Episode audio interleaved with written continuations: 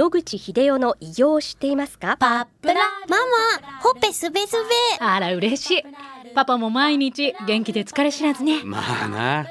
おばあちゃんも近所で若いと評判だよ。おかげさまで。おじいさんいつまでも健康で幸せですね。うん。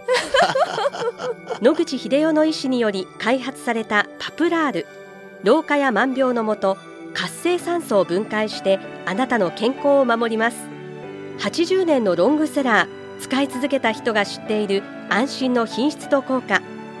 その悩みいつまで我慢しますか？まずはお試しを。お問い合わせは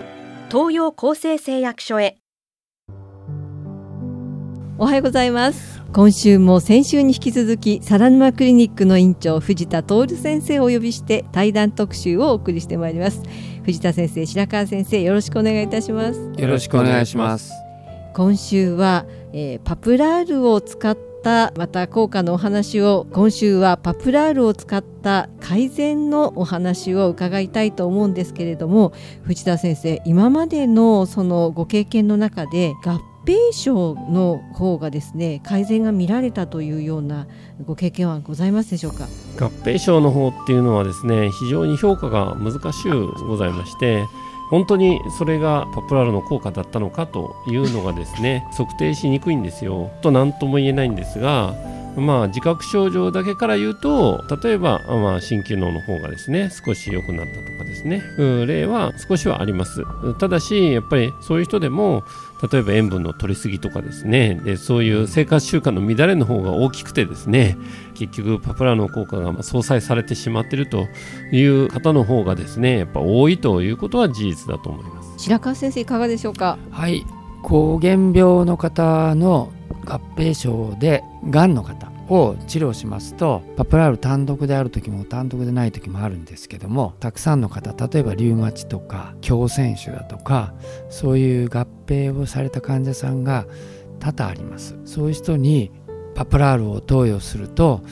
合併症であるものが藤田先生のおっしゃるようにきちっと出てるわけではないので広角抗体とかそういうのを測って良くなったかどうかっていうのを見てるわけですけどもまず最初に患者さんがあれと言っていつも出てきた症状が軽くなったような気がするということをおっしゃる人が出てきまして最初は強選手の方ですけども最初はまあ何も調べずにそんなもんかなと思って無視してたんですけど他にもリウマチの人とかそういう人が出てきたのであこれはということで血液検査をしてみると動いてる人もいるし動いてない人もいます。先生がおっしゃったように明らかに何らかの形で検査の結果原因となるようなもの結果となるような血液検査のマーカーが変化したっていう症例もありますし動かない症例もありました。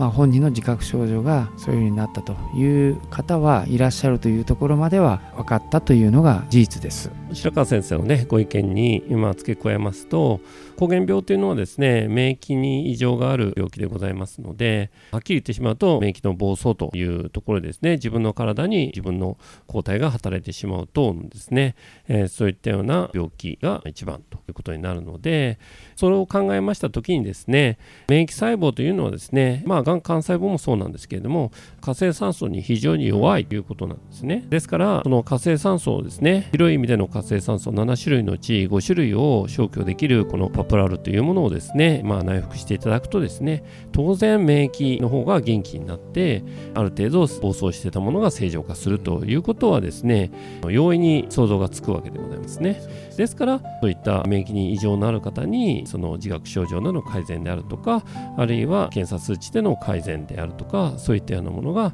見えるようになってくるのではないでしょう。白川先生パプラールで今までなかなか改善の見られなかった方に今試していらっしゃることがあるというふうにお聞きしたんですけれども、まあ、いくつかの疾患がありますけれども特に小児のね病気で先天性の異常とかございますけれどもこれはもう藤田先生の方がお詳しいと思いますけども、まあ、遺伝子異常という診断がつけばもう西洋医学ではもう手がつけられないと。遺伝子を正常化するしかダメだってことなんですけども僕らは2つの手段があると思っています。一つは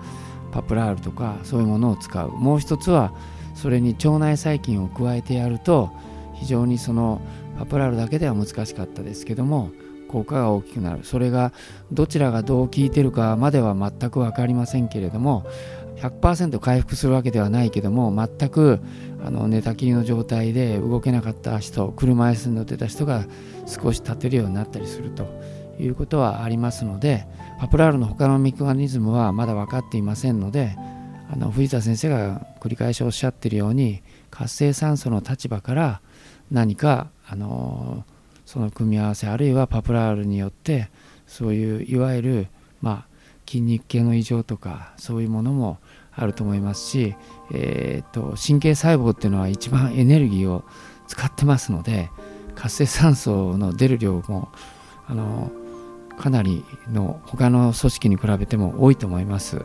あのですのでそういうのを中和することによってそういう少し回復が見られるというようなことも起こっているんじゃないかと思ってましてそういう観点で今患者さんをやってみようかなということでやっております。はい、藤田先生、その腸内細菌を組み合わせるという方法なんですけれども、はい、どのようにお考えでしょうか？腸内細菌自体の簡単な説明をいたしますと腸内細菌には3つのタイプがございます、えー、1つは善玉菌、えー、それからあよく知られているように悪玉菌、えー、それからもう1つ日和見菌と。この3つがございまして、えー、その日和見菌っていうのはですね、えー、あいつは日和見のやつだなというのと全く同じで、あの勢力が強い方につくと、うん、いうことで善玉菌が増えてるときはあ日和見菌がそっちにつくと。で悪玉菌が増えてるときはあ日和見菌がそっちにつくと。そういう